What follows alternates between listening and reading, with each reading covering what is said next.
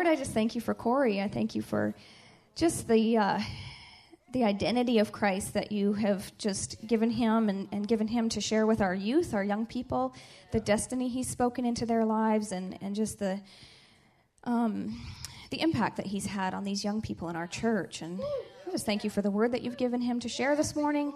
Pray for grace and just bless him, Lord, and bless us as we hear it. In Jesus' name. Could you just do that for the next 45 minutes and then we'll be good to go? My main goal actually was to um, at least get to this point where they took the offering before they mentioned that I was going to be giving the message today. That way you've already given. so no matter how bad this is, we're still okay, Byron. Don't worry. Um, about so not quite a month ago, um, I was sitting over, you know, in our kind of normal spot at church, letting my mind wander. And when you do that and the Holy Spirit's present, funny things happen. Um, and you know those thoughts that kind of pop into your head, and you're like, I, don't, well, I have no business thinking this. Like, what? Like, why, where'd that come from? So I was sitting over there, and I was like, oh, I need to get a message ready for church. And I was like, that's you know, that's kind of a silly thing to think, but I was like, okay, well, if I if that was to happen, what would I talk about? You know, got a couple scriptures came to mind. I was like, okay, all right. They had nothing to do with each other. So I was like, oh, great, that's that's not as awesome as I was hoping for.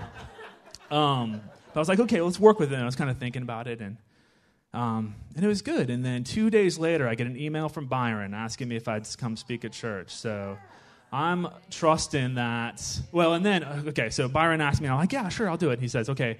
And so it wasn't. I don't know if it was really asking. It was kind of like, which Sunday will you come and preach? Is kind of how the email read. So I was like, oh, okay, all right. And then the next Sunday after that, Byron gave part of my message at church. And I was like, oh, is that good or bad? And then the next week, Byron gave part of my message at church. And I was like, oh my gosh, I'm going to not have anything to say. Um, but instead, what I'm doing is I'm taking that as confirmation that the Lord has something that He wants to communicate to y'all. And if um, He wants to use a different voice, then the least I can do is be willing to be that voice. There is a little bit of terror that sets in when you get up here. Um, so let me just kind of declare this as much for my shaking hands as for anything else that nothing that happens up here today is about me. Um, the Lord has something that He would like to accomplish um, and just for my sake, I don't need to worry about impressing you all or not boring you. Um, I'll do my best to not bore you, but um, to His glory, right? Um, so we're going to set the groundwork for our conversation today. And I figured, you know, introducing myself as a new speaker to y'all, we would start it with some obscure Old Testament verse. Because I figure, why not? So we're going to start with um, the book of Micah. Micah is an Old Testament prophet and bringing the word of the Lord to the people. And in um, the, you know how um, Bible publishers are super helpful and they put in headlines over chapters or over portions of the Bible that aren't weren't in the Bible, but they were like, hey, we'll help you out and we'll give you a little heading. So this one says the indictment of Israel. You know, I was reading this, and this is this is what I get over here, right? Great, indictment of Israel, for my first time speaking at church. Um, and I, I feel like what happens that that's a great title for. Because Micah is about to bring this word to the people of Israel about how they're messing up. See, the people of Israel had this covenant relationship with the Lord. And in the Old Testament, I mean, there are, you know, several key covenants that God makes with his people, and they really function like contracts. Legally binding contracts. I am the Lord, you are my people, right? They introduce the two parties in the contract. They have some stipulations. I will do this for you. You will do this for me. And then they carry out the rest of the terms of the contract. If you don't do these things, this is what will happen. If you do do these things, this is the good that will happen. Right? And so that's the message that Micah is bringing to the people of Israel is you messed up. You're not upholding your part of the contract. You're not fulfilling your terms of the covenant. These are the things that the Lord has done for you, and this is how you're responding. You know, it's funny to me how people who don't understand God get offended by this.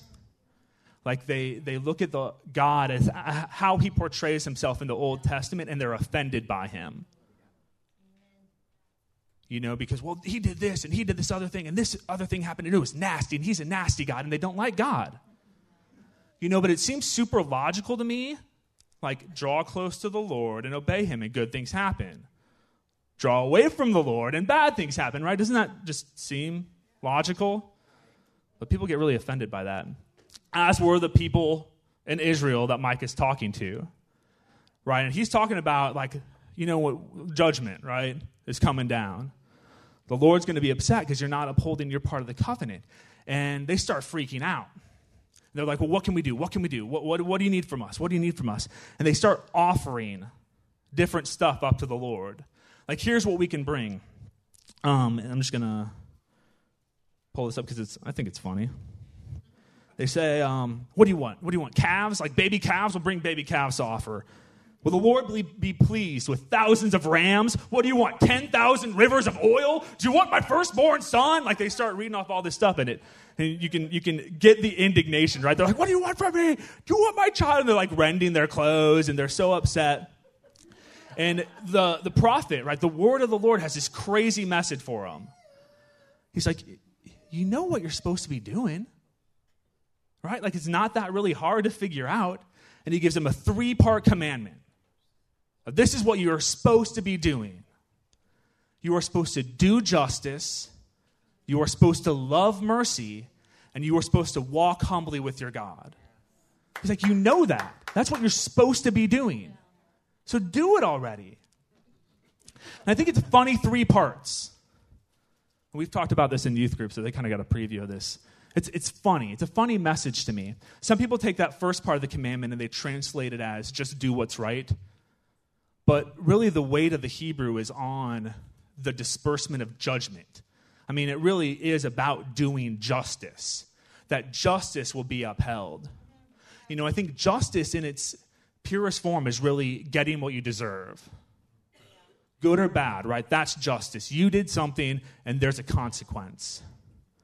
Right? You know, the same people who are offended about the God of the Old Testament because they don't understand him are also offended by consequences a lot of times. There is right and there is wrong, and there are consequences. Do justice. But then the cra- it gets crazy. This gets crazy. But he says, love mercy. Well, mercy in its purest form is not getting what you deserve. Right? Like, what, what a crazy response. You know what you're supposed to have been doing. Just do it. Give people what they deserve and don't. You know, it's like, I don't, I don't know. I don't know what that, I don't know how to manage that. And the key is I don't. I shouldn't. That's not my job. Because there's the third part of the commandment walk humbly with your God. Right? It's not me, it's not up to me. I don't ever have to worry about figuring out the right and the wrong. I just need to be humble before the Lord. Now, when I was sitting over here thinking about this and getting these scriptures that didn't seem to go together at all, the next place my mind went was also peculiar. I started thinking about my kids. And I was thinking, you know, wouldn't it be awesome if my kids knew right from wrong? like right now? I mean, they're five, three, and one, almost six, four, and two. And I know, I know, that's part of my job as a parent is to raise them up in the ways that they should go. You know, but wouldn't, wouldn't that be great? I mean, I feel like my blood pressure would be in a much better place if my if my little kids knew right from wrong. Like even this morning, it was like I'm trying to get in this place. I'm like, okay, I'm really stressed out. You know, the terror is starting to set in. My hands are shaking a little bit because I got to get up and talk. And I got these rascal kids over here, like why Wyatt's climbing on me and pinching my face and smacking me around and like taking Amelia's toys. I was like, okay, okay, I can do this. You know, but they're kids are rascals, right? And you know, the right from wrong thing took me to this place of discipline. Remember that thing about consequences that, you know, that's part of being a parent is you discipline your children so that you can teach them right for wrong. But man, sometimes I feel like it'd be so nice if I didn't have to worry about it. And it's not always the discipline that gets me, it's the aftermath.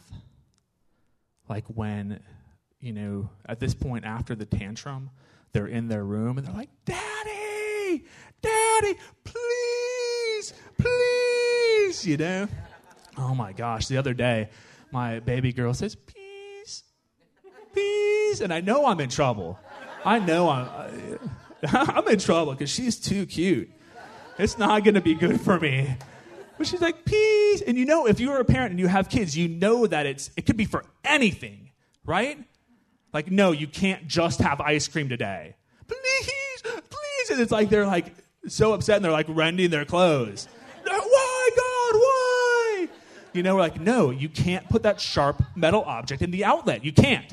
You just can't do it. And they throw a fit and they're like, no, what do you mean? Why? Please, daddy. You know? And it's crazy. So wouldn't it be nice if they knew right from wrong? Um, oh, you are the best. You are literally the best. Hold on.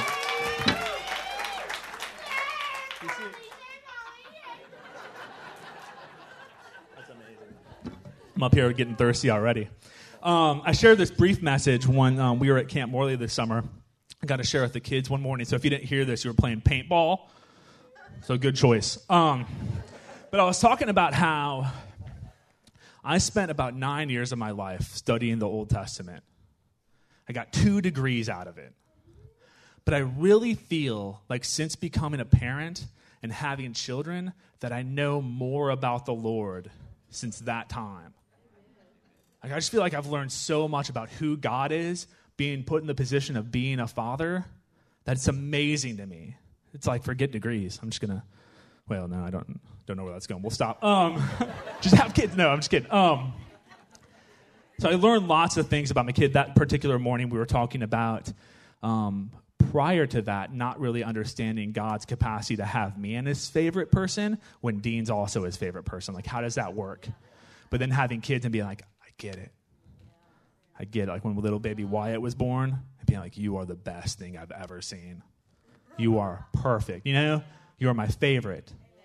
And then when that little girl was born, that's that gets rowdy.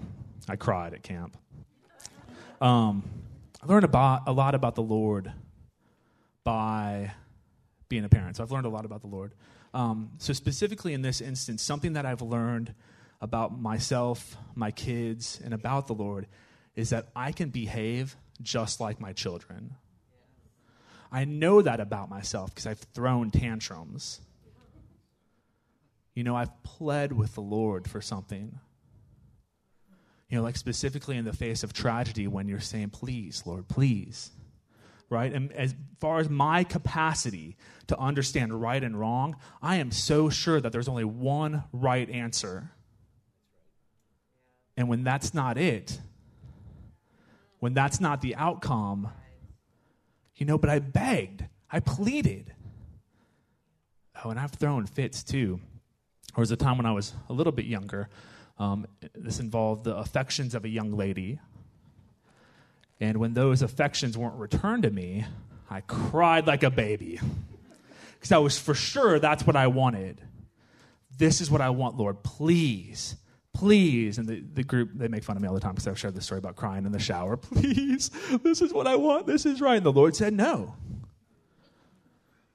Right? And in my capacity to understand right and wrong, that seemed like the best choice. That seemed like the only possible answer. Right? I deserve this. I should have this. This should be mine. And it wasn't. And I know, I know that just like my kids can be ruled by their emotions, that I can be ruled by my emotions too. They can control me just as much as anything else. And I can know for a fact that I'm right about something. And I can get mad at God because He's not giving me what I want. And I know that about myself. One of my um, favorite theological statements of all time comes from the great philosopher Garth Brooks. and I'm, I'm, not kidding. The song, he has a song called Some of God's Greatest Gifts Are Unanswered Prayers. Like, what a profound statement. And I know we, you know, country music. Um, but isn't that true?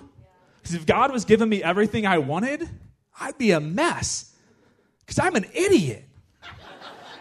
You know, the stuff that I think I want in the moment when my emotions ruling me, aren't the things that I need to have.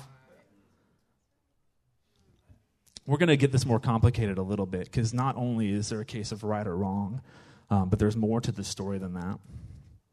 Um, and we're going to talk about First Corinthians for several more um, times tonight, today, whatever's going on right now. I'm going to get a drink. So if you have a Bible and want to open to 1 Corinthians 10, I'll give you time.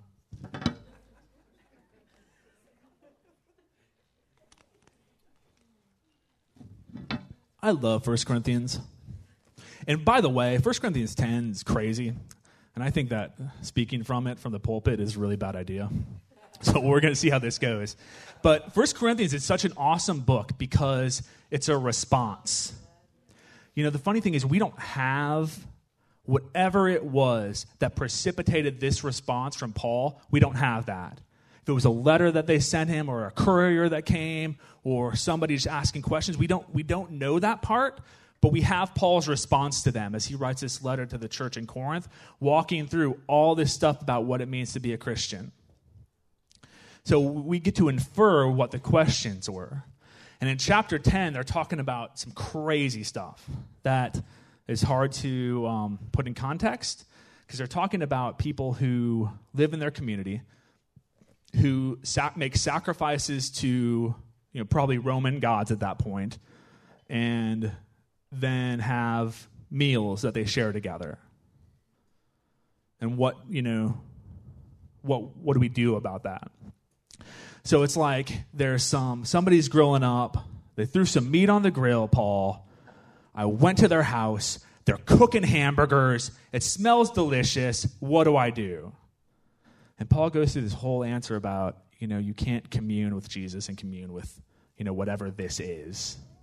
Could be good, could be bad, could be nothing, right? It's not like I'm worried about whatever idol they're offering to. Idols don't have power. I'm not stressed out about that. But then you're not communing with the Lord. So he's, he's walking through this answer. And then at some point during the question that Paul received, somebody has an additional question. See, they had gotten the message. They had, you know, they get messages and people come through and preach all the time. Some preacher or something that had come through Corinth gave this message about grace. They got the grace message. And so they're asking Paul about it because Paul quotes them. He says, um, something awesome he says, All things are lawful. Like that's what the person asked him. Right, Paul? All things are lawful. Right? I, I can do this, right? I can eat this burger, right? Because all things are lawful. So they're trying to figure out a way to get it because that cheeseburger that their buddies are eating looks really, really good. Paul gives this crazy response. He says, um, he says, All things are lawful, but not all things are helpful. He says, All things are lawful, but not all things build up. Let no one seek his own good, but the good of his neighbor. Eat whatever is sold in the meat market without raising questions on the ground of conscience. He's like, I don't care what you eat. For the earth is the Lord's and the fullness thereof. If one of the unbelievers invites you to dinner and you're disposed to, go. Eat whatever is set before you without raising question on the ground of conscience. But if someone says to you, This has been offered in sacrifice, right? He's like, Go eat, eat some cheeseburgers. Go have your cheeseburger. But if somebody comes out and they say, Hey, I sacrificed this to Jupiter and this has power, then you probably shouldn't eat it. Right? And he says, it doesn't, I don't, I'm not worried about you. He said, I'm worried about them. Because what are you telling them if you're participating in this thing? What are you communicating to them? That's good. Um, Eugene Peterson. Do you guys know who that is? Um, he wrote the Message Bible. He does such a good job, doesn't he? So this is what he says. If I can find it. He says, looking at it one way, you could say anything goes because of God's immense generosity and grace. We don't have to dissect and scrutinize every action to see if it will pass the muster. But the point is not just to get by. We want to live well. And we want to, and our foremost efforts should be to help others live well.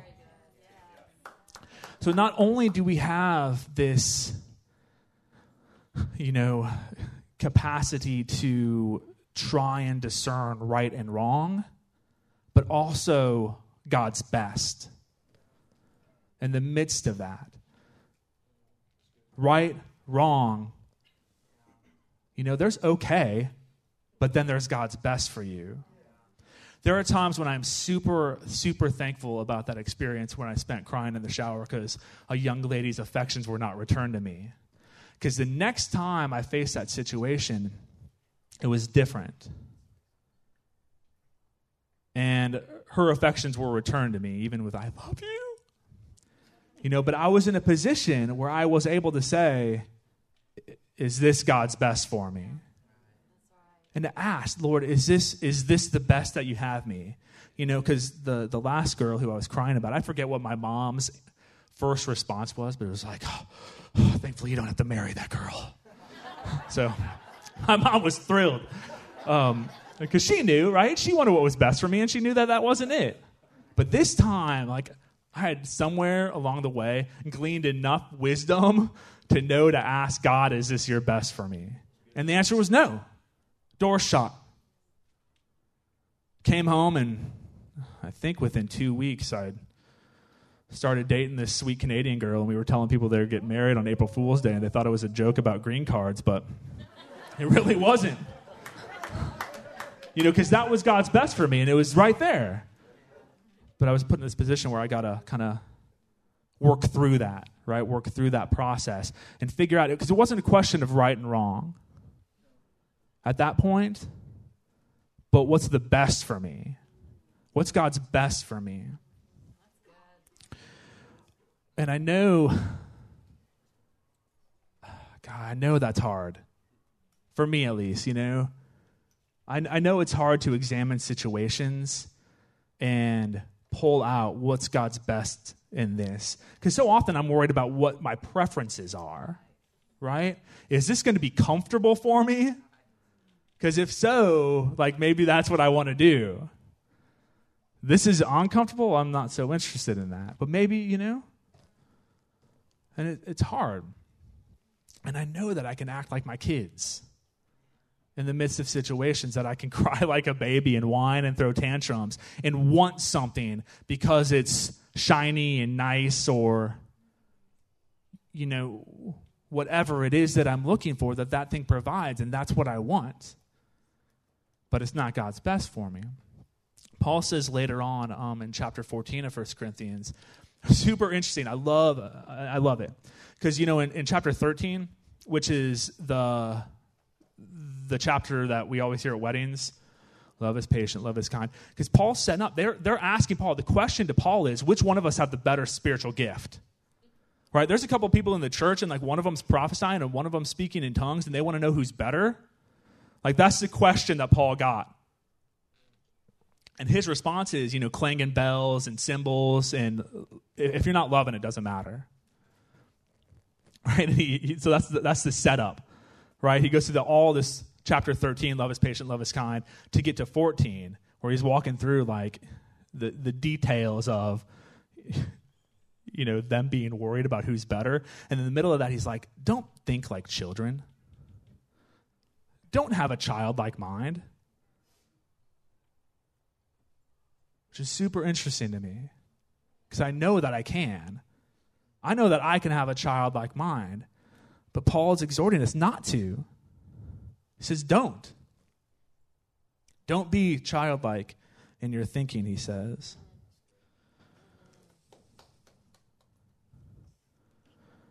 Um, earlier in earlier in First Corinthians, Paul's talking about, um, you know, he's just setting the stage for this letter and all this stuff that's going to come come after the stuff about eating idols and the stuff about prophesying and spiritual gifts and loving people. And he starts in with saying, The natural person does not accept the things of the Spirit of God, for they are folly to him. And he is not able to understand them because they are spiritually discerned. The spiritual person judges all things, but is himself to be judged by no one. And then he quotes, um, he quotes a prophet saying, For who understands the mind of the Lord? And his answer is, We do. He says, We have the mind of Christ. Right? As he introduces, like, Dear church in Corinth, get your acts together, stop being like children. We have the mind of Christ. And I just, you know, I I can't help more and more think about how much I need that. You know, how much I need to move beyond whatever it is that emotionally drives me. And I think this is just, you know, getting older, right? Things matter more. Consequences are more severe. You becoming a parent, right? I, I, I need to, I need this for my kids.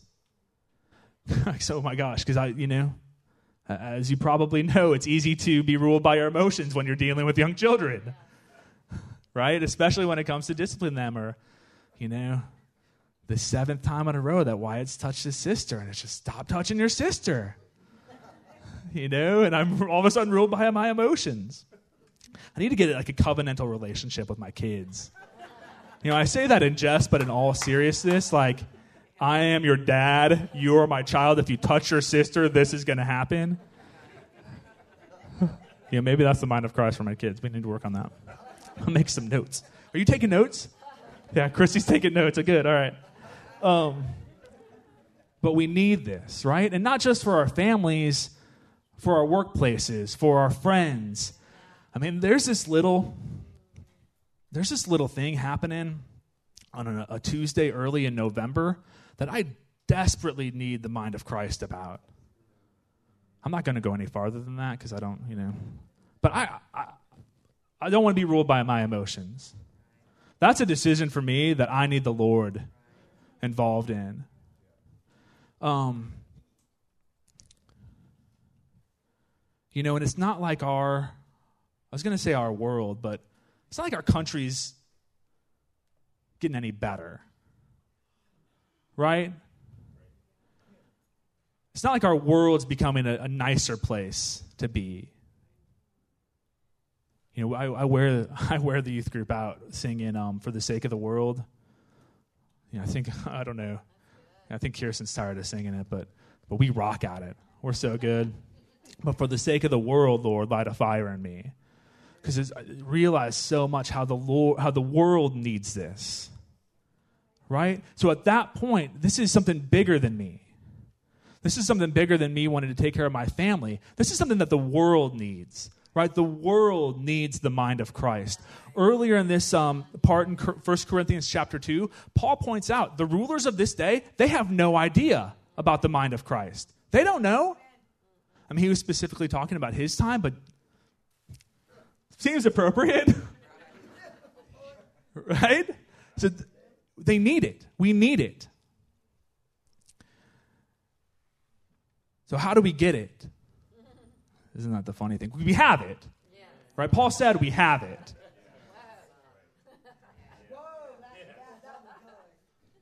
But we need it still. I don't. So here's here's um two points that I'll make. One is the first step is realizing we need it. Right? I, I, I need to pursue this. And then we already have the answer. Because it's what Micah told the people of Israel because they were so confused about what they were doing with the Lord. Right? And he sets it up with do justice and love mercy. But you need to walk humbly with your God. Right? Without the ability to be humble in front of the Lord, I, I don't know that the mind of Christ is going to prevail within us. So I don't know what um I don't know who has what situations, who has what going on. And maybe it's just corporately, right? That we need to be a place where we know Christ's mind, right? So I don't know if anybody um, is in a position where they need to give up something, give up control of a situation, give up control over their emotions. Um, but I, I know, I know I do. I know I need to be humble in this because I feel like I can't afford not to be. Right? I don't want to put I don't want to put the the future of my kids on the back of just me, right? When I know, when I know, because Paul told me that I have the mind of Christ, right? So why would I poo poo that? I, I almost made it, guys, without making a poop joke. I told Christy, I told Christy I was like that was going to be the big difference between this morning and like youth group, and it didn't happen. I'm sorry. like why? Why would I try that? Why would I not want that? It's there. It's mine. Right? We were talking this morning about, um, you know, what what the Lord has given us. We're princes and princesses in the kingdom. And so often we squander our inheritance and what the wrong time to do it, right? When it comes to right and wrong, because we feel like we know what's best. Wouldn't you rather trust the Lord in that? And I'm totally speaking to myself. So if you're like, don't talk to me like that, I'm not. It's all, right. I'm happy to happy to have this message be for me. And then if anybody else wants to pick up on it, that'd be cool too. So do justice, love mercy, and walk humbly with God. Right? So, dear Lord, I just, um, Lord, whatever, whatever I got, Lord, I want to give it up to you. Lord, I want to give up my selfishness. Lord, and just because I'm an adult, that doesn't mean that I'm the end all. Father, I want to surrender my thinking to you. And all things, Lord, I want your mind. I want your mind for how I treat my kids, for what I do in my job, for how I pursue life. Because, God, the answer is not just getting by. Nobody wants that. The answer is to live well and to help others live well. So, Father, bless that. You know, if I don't, if, you know, I don't know what the, what the ratio is of like my kids' capacity to understand right and wrong to my capacity to understand right and wrong. I mean, there's a gap, right? That you kind of you work your way up as you're getting older. But I know that wherever I am, I mean, the Lord's up there someplace, right? And I feel like post enlightenment, sorry, I'm talking about history. We got to this place as people where we're like, I know. I, I have self realization now. I'm so smart. I can figure this out on my own because I can do math and study philosophy. Like we got we got that place, especially as a culture. And since then, like we lean on our own understanding for things. When we approach how to accomplish tasks or how to raise our kids or how to deal with our spouses, and we either fall back on our emotions or, or we decide like this is the right thing in this situation. Lord, I would rather have your right thing in this situation. Amen.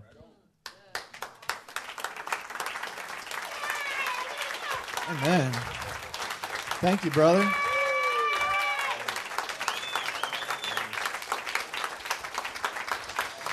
Amen. Well, let me release this thing. Today's about surrender, right? I'm at least that's what I'm picking up on. All during worship, you know, this letting the Holy Spirit in, opening the door in a place of need and weakness and this is it, right? And then walking humbly with the Lord and trusting him and pushing into him and leaning into him. So, let's stand up. I want to pray and release. I just stepped on this while I was pushing it. It's like when you accidentally walk into a door that's locked. This got me right in the gut. All right. Let me release.